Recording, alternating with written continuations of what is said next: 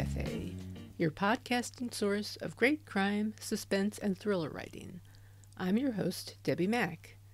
Before I bring on my guest, I'll just remind you that the Crime Cafe has two ebooks for sale the nine book box set and the short story anthology. You can find the buy links for both on my website, debbimack.com. D E B B I M A C K dot com under the Crime Cafe link. You can also get a free copy of either book if you become a Patreon supporter. You'll get that and much more if you support the podcast on Patreon, along with our eternal gratitude for doing so. Hi, everyone. Today, our guest is the author of the best selling Rick Cahill crime novels. His books have all either been chosen as finalists or won various awards, including the Anthony for Best First Novel. It's my pleasure to introduce our guest, Matt Coyle. Hi, Matt. Thanks for being here today. Hi, thanks for having me. Well, and how's San Diego? it is a beautiful day today. It really is. Oh, God. It's exactly the kind of day people think about when they think of San Diego. Yeah, I love San Diego. It's such a wonderful city, and, and the weather is fantastic. Um, so tell us about Rick Cahill. Who is he, and what's his story?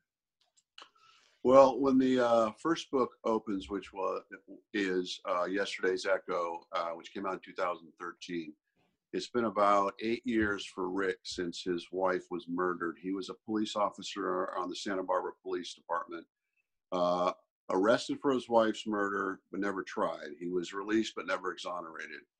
So he was kicked off the force eventually, and he moved back to his hometown of San Diego went to work in a restaurant to kind of be behind the scenes and uh, eventually way eventually worked his way up to manager. We had to be more out in front because you know he, he when he was arrested for his wife's murder uh, obviously the press was all over him. There was a 48 hours episode on his, on her murder which made him look like he was guilty uh, so he had all that he's had all that baggage since his wife's death now he's it, first book he's managing a restaurant, helps a woman in peril. Now in book five, which is Wrong Light, he's been a private investigator now for five years, and a radio um, a radio station has hired him to try to find out the person who's calling himself Pluto, who this person is, and why he's harassing their breakaway talk radio star um, Naomi Hendricks and bad things ensue. Uh huh. So, uh, in the bio that you wrote with your guest post, you credited Raymond Chandler with inspiring you to write crime fiction. Uh, what was it about his writing that inspired you? You know, I read him very young. My father gave me The Simple Art of Murder when I was, I think I was 12 to 13, 14, somewhere around there. And uh, of course, I read the short stories in the book and I read his uh, thesis on writing detective fiction. I just like the idea of uh, someone living by their own code. He was a man of honor, but he lived. Uh, he had his own code. I always see the private eye as kind of a, a gunfighter rides into town alone and, and, has to deal with sometimes competing forces, and all he has is his honor and his code. And, and Rick's uh, very much that, that person. He actually lives by the credo handed down to him by his father, who was a disgraced cop before him which is sometimes you have to do what's right even when the law says it's wrong. And with each book, Rick takes that to a more and more extreme. There's almost a dirty Harry, Harryish uh, side to that sort of philosophy. Do right. you do you sort of get some kind of inspiration from that kind of uh, story? Oh, of course, I loved loved all the Dirty Harry movies, but um, I think that when you live by this kind of code, you ha- you have to be careful because uh, as the books go on, Rick does start to question his own sense of what is right and wrong. Because uh, I think that that's how all um, despots start. Really, is uh, you know I'm gonna I'm here to help people. I'm doing it my way. It's my way or the highway. And when they get too much power, obviously things go um, very wrong. So it's a, it's a it's something he has to be very careful of. Um, he doesn't have the the law enforcement behind him like Dirty Harry. In fact, often he's at loggerheads with the law because obviously when you hire a private investigator, that's because uh, the police haven't handled your problem. I'm very much a law and order guy. My brother-in-law was a cop in LA for 33 years. His son's police officer there. Now it's probably been 14 years. Uh, but of course, when you're writing fiction and there's a PI, he's got to have, uh, there has to be a reason for him to take the case. And generally that means the police have ignored something. Mm-hmm. Let's see. Has your uh, protagonist changed over the course of the series, and if so, in what ways? Yeah, he has. Uh, like in the first book, he was uh, kind of trying to find himself. He was he'd gone back to his restaurant roots, as I said earlier, but he was out of the spotlight, and he was kind of he met a woman who all of a sudden needed help, and he was kind of forced back into more of a confrontational mode. So, with each book, he's gotten a little um, more secure in his own skin, if uh, if you like, which is not always a good thing for him, uh, because he does live by that code. So I think his arc has become see his whole his whole life now since his wife uh, was murdered is a quest for redemption. You have to read the first book, Yesterday's Echo, to find out whether he killed her or not, but he was arrested for her murder. And whether he did or not, he feels responsible for her death. So uh, he's on this journey to try to gain redemption. And through five books, I just turned in book six. I think people looking from the outside might think, it's okay, Rick, you're redeemed. But internally, I don't know if he's ever going to get there. So, and with he, with this sense of redemption and to, to find the truth, he sometimes makes bad decisions that actually hurt the people he's trying to help. Mm. So. so. morally complex and complicated yeah. from right. an emotional standpoint as well. Definitely, definitely. um, have you ever thought of writing another series or a standalone?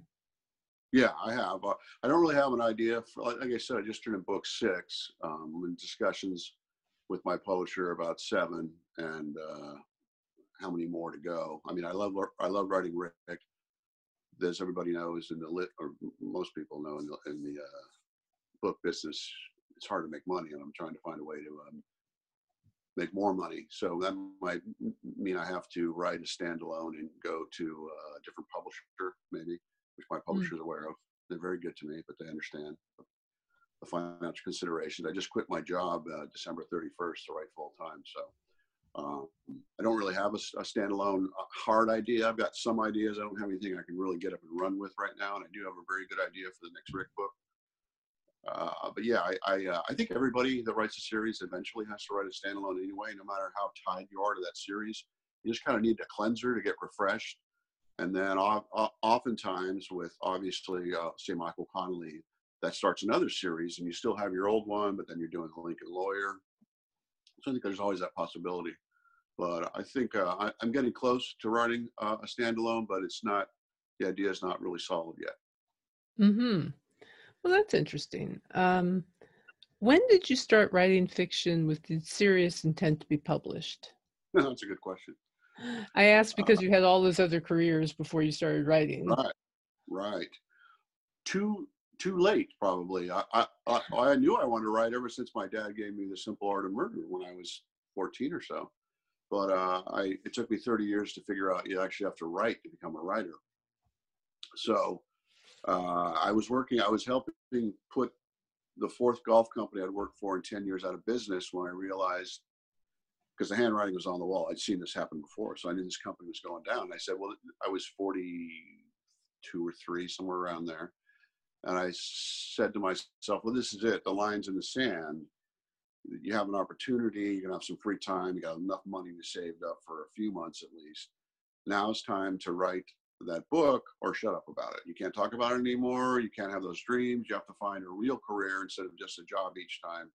So I drew that line in the sand, and uh, which was about uh, 16, 17 years ago. And I wrote a first draft in uh, five months and I thought, well, well, I thought it was a book because it had a beginning and it had the end at the end. So I thought they made a book, but of course, you know, because I didn't know anything about the writing business, of course, I came to realize that it was just a first draft, and those don't get published. They always, yeah. Right. We always, we all have our first draft. Right. And so, you know, I went through the whole getting an agent. So I would say, but I was, I'd say at that point, I was, once I started doing it, I realized, yes, you're really doing what you're put on earth to do. So I would say when I was 43, and it took me uh, 10 years to get published. But I, at that point, I knew once I started doing it every day and forcing myself, I realized, well, yeah, this is what you're supposed to be doing. Even though it's hard most days, this is what you should do. Yeah. Yeah. People don't realize, I think, sometimes how hard it is to do sometimes. Uh, so, what advice would you give to someone who wants to write crime fiction in particular? I would say, first of all, write, as it took me 30 years to, to learn. I mean, that really is the thing. You have to sit in that seat every day and write. But I would say go to, obviously, you read your genre. If someone wants to write whatever genre, if it's crime fiction, they should have been reading it all along because where's your interest? It has to be there. So read all the time, read crime fiction, join um, Mystery Writers of America, Sisters in Crime. There's probably some other organizations out there. So you'll start to go to meetings and meet other crime writers. You'll meet, you know, published authors, big name published authors. Go to uh, writers conferences, and there's plenty of uh, crime writers uh, conferences. There's one coming up in March, which is uh, Left Coast Crime, which will be in um, Vancouver, British Columbia. There's uh, California Crime Writers coming up in June, which is in LA, and then of course there's BoucherCon, which is a huge uh, uh, mystery fan conference in it's in Dallas, and I think it's in later this year. I think it's oh it starts on Halloween actually. Hmm. Um, there's plenty more. There's plenty of small smaller ones you can find, and I, I just get immersed in the community. It really does make a difference. And one thing, and go to book signings, go see your favorite authors, authors you may not know, because it really does pay off down the line getting uh, blurbs because you need to get those when you get published things like that. Plus, you'll find that you know this is what you, if you really want to write crime, you need to be a part of the community. And once you become a part of the community, you'll be amazed at how great people are and how willing they are to help you. It's an amazing community. I agree with you 100% on all of that. Great. um, it's a fantastic community, and um, all those suggestions are great. Um, no, I would say also. Well, I'm sorry. Join a writers Mhm. group too. I would say join a writers group because you Oh, really yes. need that feedback because you don't you don't know if you're telling the story you think you're telling because it's always in your head, but it may not be the same on the paper. yeah, yeah. Like my sermon. Yeah, actually, wow. I'm in a writers group uh, that that's absolutely fantastic, and I I agree with you so wholeheartedly on that. I mean, really, you know, getting to know other authors, being in writers groups, just being part of the community is is an important thing. Um, who are your favorite authors other than Chandler? Uh, of course, I read a lot of Ross Macdonald too. Um, Oh, God, wrote- yes, I love him. So many more books, yeah. Uh, in fact, I I was in, I went to UC Santa Barbara, and uh, Ross Macdonald last uh, he lived in Santa Barbara, I guess, later in his life, and I was taking a detective writing class. If you can believe they actually had such things, it was great. We were reading, we were reading Chandler, we were reading uh, McDonald, and he was going to come in and uh, talk to our class one day, and he wasn't able to make it that day. And it's like to me, that's a big that's a big hole in my life where I almost had the opportunity to meet Ross Macdonald a million years ago. But anyway, I, Macdonald Chandler, obviously contemporarily, I, I, I read Robert Crais, huge fan of him, Michael Connelly, T. Jefferson Parker, C.J. Box, um, an author I always mention, um, but she's just on such a different level than me is um, Megan Abbott. I love her. I love her writing. But when I write, when I read her, and then I go back to my own writing, I feel like I'm in the West when they ask you to sign a document and you just sign an X. I feel like that's the difference between my writing and hers. It's such, such a different level. It's so dense. It's so uh, it's so beautiful um, that um, I'm a huge admirer, but I have nothing in common with her except she's a nice person. Well, you know, she is a very nice person and um, does write extremely well. Yeah. Um, I agreed on all of those. Um, is there anything else you'd like to add before we finish up? no, I appreciate you having me on for one thing. Plus, you know, we- thing. we had a scheduling deal. Uh, no, I think it's a great opportunity, and uh, I, I like your uh, the fact you got a working office there.